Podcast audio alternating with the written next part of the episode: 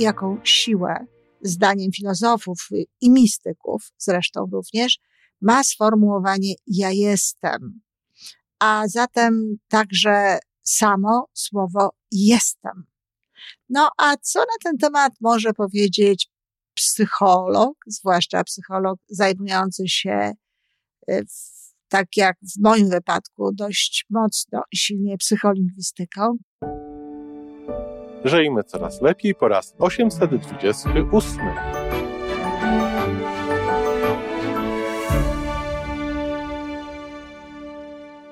Witamy w miejscu, gdzie wiedza i doświadczenie łączą się z pozytywną energią. Nazywam się Iwona Majwska-Piołka. Jestem psychologiem transpersonalnym, wspierającym rozwój osobisty i duchowy. A ja nazywam się Tomek Kniat. Nie jestem psychologiem, jestem techniczny, jestem adeptem rozwoju osobistego, bardzo to lubię. Razem tworzymy podcast, właśnie ten, którego słuchanie powoduje, że naprawdę żyje się coraz lepiej. Wiemy to, bo tak nam mówią nasi słuchacze. Zapraszamy do wysłuchania kolejnego odcinka i mamy nadzieję, że nowe głosy dołączą do tych, że warto nas słuchać. Dzień dobry, kochani, w piątek, a zatem dzień, gdzie rozmawiamy o słowach w różnym kontekście, o pojedynczych słowach, o znaczeniu w ogóle słowa, a także o różnego rodzaju powiedzeniach, bonmotach i znalezionych na Facebooku na przykład sformułowaniach.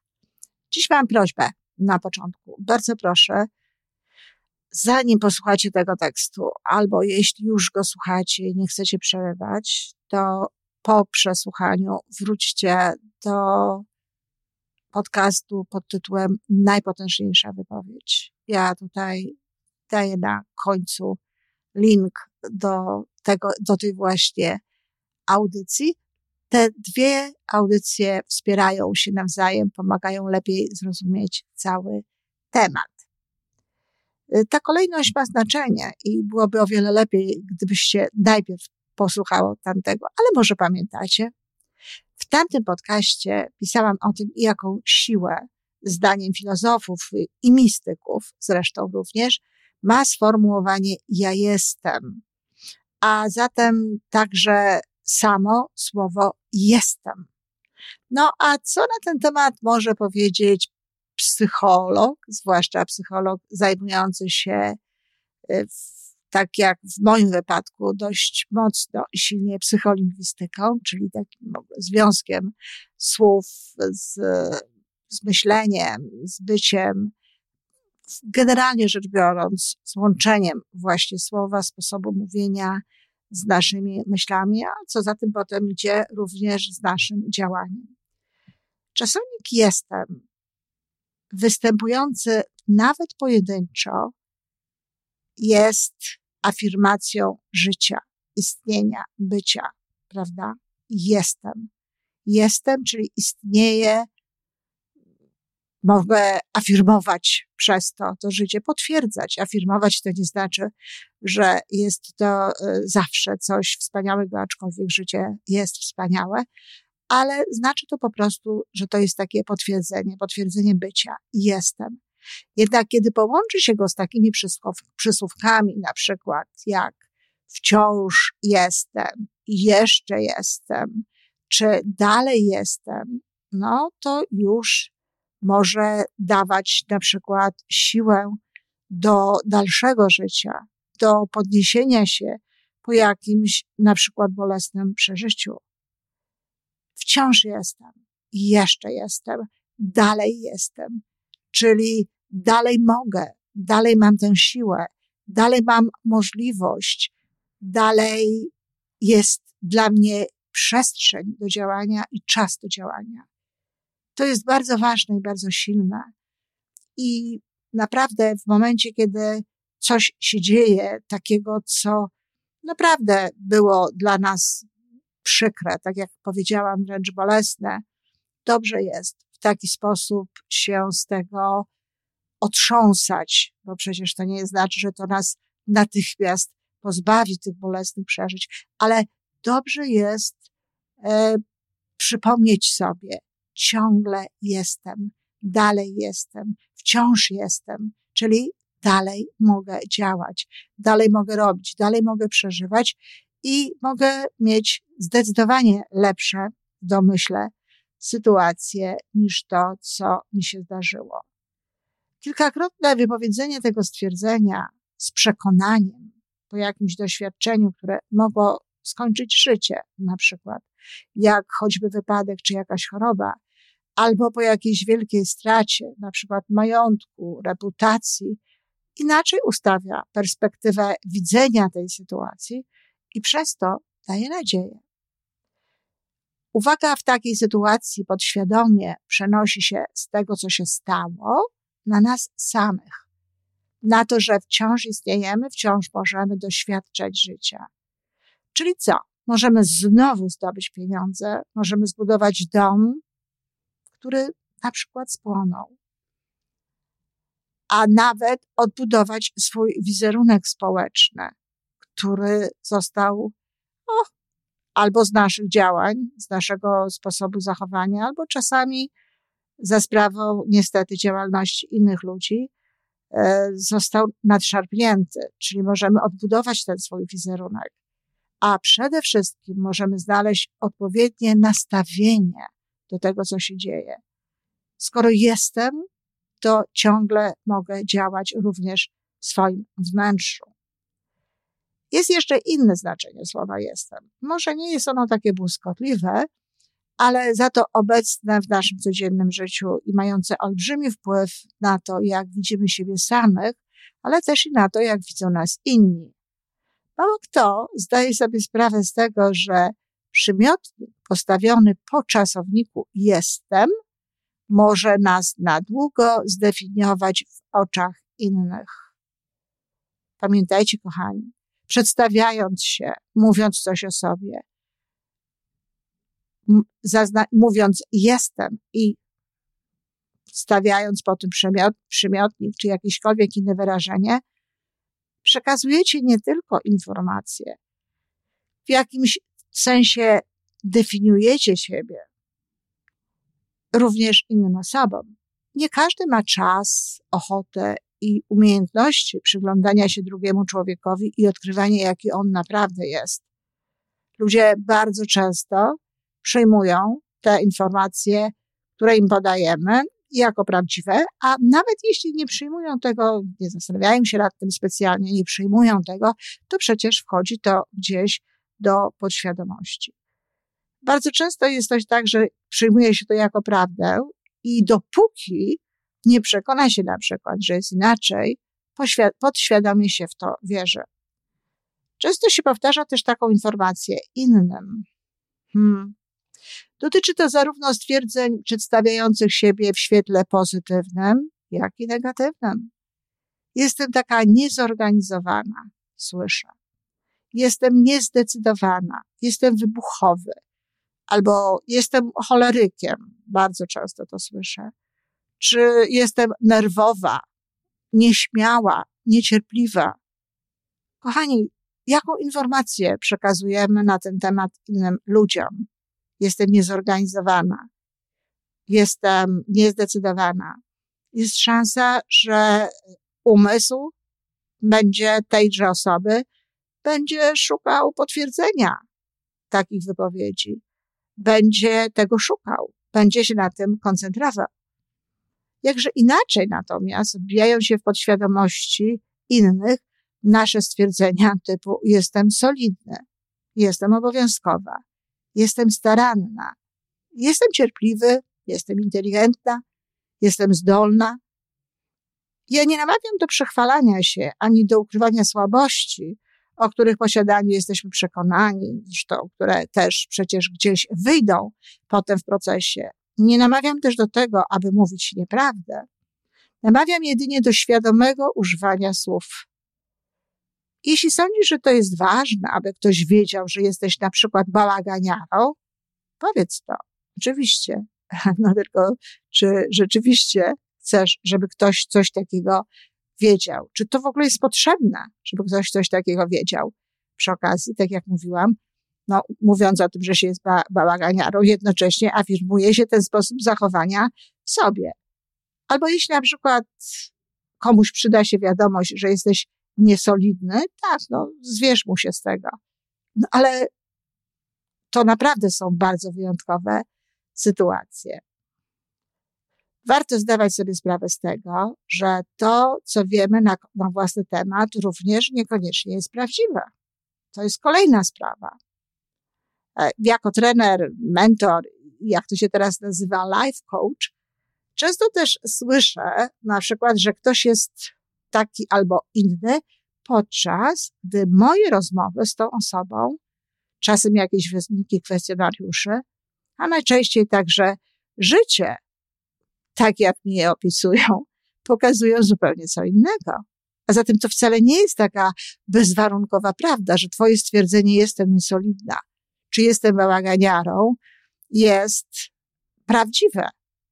To wcale może nie być bałagan, a te rzadkie w Twoim życiorysie sytuacje, kiedy faktycznie nie wywiązałaś się z czego, nie świadczą jeszcze o tym, że warto postawić taką właśnie diagnozę jestem niesolidna. Dlatego pamiętanie tego słowa jestem ma moc. Pamiętanie o tym, że ono ma moc jest bardzo ważne. Ono może spowodować większą rozwagę w dawaniu różnych informacji na temat so, siebie, a co też za tym idzie, w dawaniu różnych etykietek. Może też bardziej istotne jest nawet to, że te słowa zapadają nie tylko w podświadomość innych, ale również zapadają w naszą własną podświadomość. To są rodzajem afirmacji. Dużo tu mówiłam o afirmacjach. Jeśli w słowo jest, jeżeli w zdaniu słowo jest, to jest to jednocześnie afirmacja, czyli potwierdzenie czegoś. I jeśli często powtarza się takie zdania, one stają się częścią naszej tożsamości wręcz. Myślimy o sobie w taki sposób, mówimy o, to, o sobie w taki sposób. No, czymże bowiem jest tożsamość, jak nie pewnego rodzaju treścią, jaką niosą słowa następujące po jestem, prawda? Jeśli ktoś chciałby powiedzieć coś o sobie, jeżeli ktoś chciałby opisać swoją tożsamość, pokazać, jak ją rozumie, z całą pewnością używałby w tej, w tym opisie słów jestem, używałby ich często. I właśnie, jestem DDA. Oświadcza mi zaraz na początku roz, rozmowy, e, mniej więcej, uwierzcie mi, mniej więcej to czwarta osoba. Osobom, które nie znają tego skrótu, wyjaśniam, że to organizacja dorosłe dzieci alkoholików. I teraz ta organizacja pracuje w podobny sposób jak, no, pewnie wszystkim znana organizacja AA. Ale okazuje się, że tak naprawdę potem w rozmowie ktoś mi mówi, jestem DDA. Wie pani, co to jest DDA? No tak, oczywiście wiem, co to jest DDA, ale szczerze powiem, że pracuję w takich momentach nad tym, aby się nie usztywniać wewnętrznie, aby nie dalej być w pełni otwartą i jakby nie pozwolić swojemu mózgowi na żadnego rodzaju tutaj pracę, osądy, poglądy i tak dalej. Otwieram się. Dlaczego jestem usztywniona? Dlatego, że jestem bardzo przeciwna temu takiemu robieniu sobie nalepki. To, to niczemu nie służy. I potem okazuje się, że tak naprawdę to wujek był ponoć alkoholikiem, a ojciec popijał, jednak dbał o rodzinę i nie był agresywny. Pff, na marginesie, tak mówiąc, to zastanawiam się, czy, czy moje pokolenie w całości nie powinno chadzać na spotkania DDA. Wszak, tak prawdę powiedziawszy, w mało którym domu nie piło się alkoholu w sposób, który dziś uważa się czasem za patologiczny. I ta kobieta stwierdza, że jest DDA trochę po to, aby wyjaśnić właśnie, dlaczego przychodzi do mnie z problemami, o których zaraz usłyszę. Rozumiecie? Czyli mam takie, a nie inne problemy, no ale jestem DDA i prawdopodobnie te problemy wynikają właśnie z tego. Wielkie uproszczenie, ale też coś, co wcale nie ułatwia nam potem pracy ze sobą. No bo jest w tym ktoś, jest w tym coś, na co w tym momencie nie mamy specjalnego wpływu. I jest to również w jakimś sensie przeniesienie, przeniesienie odpowiedzialności na taką osobę. E, tak jak mówię, moj, moje pokolenie widziało alkohol często. Powiem więcej, nawet ja jako młoda kobieta, jako młoda matka, e, w moim domu ten alkohol również był. I do, do głowy nie przyszłoby moim dzieciom, e, no ani mnie, uważać, że, że jestem, czy, czy, czy że są dorosłymi dziećmi alkoholików. Nie przyszłoby nam do głowy, żeby chodzić na tego rodzaju spotkania, dlatego że sporą część różnego rodzaju wyzwań, jakie niesie nam życie, no po prostu i ja, i moje dzieci załatwiałyśmy w obrębie siebie, w obrębie swoich kompetencji, w obrębie swoich cech charakteru, w obrębie swojego sposobu myślenia i swojego sposobu pojmowania świata. Oczywiście, że nie jest niczym dobrym i niczym przyjemnym, i takie sytuacje czasami są, że faktycznie dom jest patologiczny w związku z tym, że w tym domu się pije. Ale ja nie mówię o takich sytuacjach. Nawet w takich sytuacjach zresztą też nie ma potrzeby przedstawiania się w taki sposób. To wyjdzie, wyjdą pewne wyzwania, wyjdą problemy, wyjdą dramaty w rozmowie. Ta nalepka nikomu do niczego nie jest potrzebna. No a właśnie kiedy ktoś mi mówi, że przychodzi do mnie właśnie z problemami, które są gdzieś spowodowane tym DDA, jakby usprawiedliwia się. Zupełnie niepotrzebnie, bo w gabinecie psychologicznym nikt nie oczekuje usprawiedliwień, czy w rozmowie z psychologiem nie ma miejsca na usprawiedliwienia, nie ma miejsca na to, żeby się w jakiś sposób, e, no właśnie, tłumaczyć, chronić. Tutaj mówimy tak, jak jest i mówimy to wszystko, co czujemy i mówimy całą prawdę tak, jak ją rozumiemy. I taka osoba, która w taki sposób się przedstawia i tak mówi, no nie wie, że to słowo jestem to jest słowem, które, które ją w tym momencie definiuje. I mówiąc w taki sposób, daje sobie pewien stygmat. Stygmat, który może potem blokować jej poczynania. Nie warto tak o sobie mówić staje się to w końcu naprawdę częścią naszej rzeczywistości. No a skoro już organizacja pomagających ludziom uzależnionym, to zaczynanie swojej wypowiedzi od słów jestem X, Y, Z i jestem alkoholikiem również nie jest, z tego co ja wiem, o roli słów właściwe, ponieważ utwierdza ludzi w nałogu, wzmacnia go niejako. Czy nie lepiej byłoby powiedzieć jestem X i jestem trzeźwy od wczoraj, jestem trzeźwy 47 dni, czy jestem trzeźwy 5 lat. Zdecydowanie lepiej. I nawiasem mówiąc, w wielu miejscach już się tak mówi. Zlikwidowano jakby tę formułkę y, potwierdzającą, że jestem alkoholikiem. Jaki to ma sens? Jaki sens ma ciągłe utwierdzanie się w tym i budowanie właśnie na tym swojej tożsamości? A co dobrego robią, że już zmniejszymy troszeczkę kaliber tego, o czym mówimy, określenia typu jestem wściekły, jestem załamana, jestem zdruzgotana. Dobrego nic. Choć niektórzy psycholodzy zachęcają do tego, by dawać wyraz swoim uczuciom, nazywać je. Ale to nie o takie nazywanie chodzi, bo tego rodzaju nazywanie prowadzi zwykle do wyrażenia typu jestem jakiś. To oczywiście pogłębia odczuwanie danej emocji. A pytanie, czy o to chodzi? Ponadto ważne jest też to, żeby umieć oddzielać jakby to, jak jestem, żeby nie definiować siebie w taki sposób generalnie, od tego, jak się zachowuję, co budzi we mnie wściekłość, czy co mi się bardzo nie podoba, czy co powoduje, że się niedobrze czuję. Oczywiście warto jest być w kontakcie ze swoimi emocjami. Trzeba wiedzieć, co się czuje. A jeśli, ale jeśli nie są to emocje pożądane, wcale mi się nie wydaje y, potrzebne ich wzmacnianie poprzez używanie tych słów i e, mówienie e, tego. I jest jeszcze jedno takie często używane wyrażenie. Jestem chory. Kiedy tak mówimy, niemal odbieramy sobie zdrowie.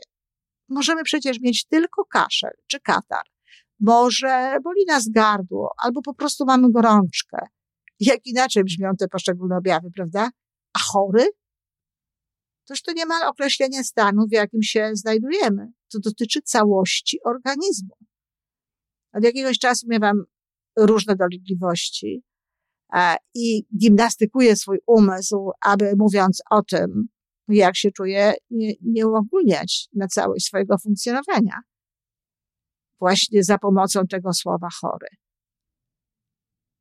Jeśli w ogóle o tym mówię, bo też nie ma takiej potrzeby, żeby o tym opowiadać. Ale wiadomo, w życiu zdarzają się różne rzeczy, w życiu mamy różnego rodzaju objawy, e, czy jakieś wynikające nawet z, z normalnego funkcjonowania, chwilowe mm, dolegliwości. I w związku z tym nie warto jest specjalnie mówić o tym, że zaraz jestem chory. E, I robię tak dlatego, że wiem, że, że jeżeli będę mówiła, że jestem chora, to na pewno zdrowia mi to nie doda. Nie czuję się dobrze. Czuję się niedobrze. Mam gorączkę. Czy jakieś inne objawy. To są wypowiedzi, które mnie nie określają. One jedynie wspominają o moich dole, dolegliwościach. No ale jestem chora, to już jest coś, co mnie określa. A co na przykład z takim cholerykiem? Powtarzanie tego, że się nim jest, oczywiście wzmacnia niekontrolowane wybuchy złości, ale też dodatkowo zwalnia z odpowiedzialności za swoje zachowanie i przenosi je na bliżej nieokreślone mechanizmy biologiczne, na jakieś znowu nalepki, na czyjeś obliczenia, statystyki i opisy zachowań. I to jest tak, że ta teoria humoralna opisuje rzeczywiście, różne są wersje zresztą tej teorii humoralnej, opisuje różnego rodzaju formy zachowania. I, I faktycznie osoby, które nazywające siebie cholerykiem, rzadziej przejmują kontrolę nad swoimi zachowaniami niż na przykład ktoś, kto powie, obserwuję u siebie niekontrolowane wybuchy złości. Inaczej, jestem cholerykiem, a obserwuję u siebie niekontrolowane wybuchy złości obserwuję siebie, coś widzę, mogę coś z tym zrobić. Tak, w słowie jestem jest moc. I dlatego warto z rozwagą sięgać po te słowa, które po nim następują. Naprawdę serdecznie zachęcam do tego, abyście przesłuchali jeszcze raz to, o czym mówię. Być może znalazły się by w tym jakieś w tym momencie jakieś słowa, które są dla Was charakterystyczne, zastanówcie się nad tym, czy chcecie budować na tym swoją tożsamość, czy chcecie również, żeby inni ludzie budowali na tym swoją tożsamość. Zachęcam serdecznie do przećwiczenia tego, no, na przykład przez ten tydzień, który nadchodzi, mamy piątek, a zresztą nie wiem, kiedy tego słuchasz, ale warto jest właśnie dać sobie taki tydzień. On zwiększy jednocześnie naszą uważność. Dlatego jakby dwie pieczenie na jednym ogniu w tym momencie możemy zrobić. Jest, ma moc, ale jestem ma moc niezwykłą. To, co po nim postawimy, naprawdę może wpływać na nasze życie w większym stopniu niż sądzimy. To tyle, kochani. Dziękuję.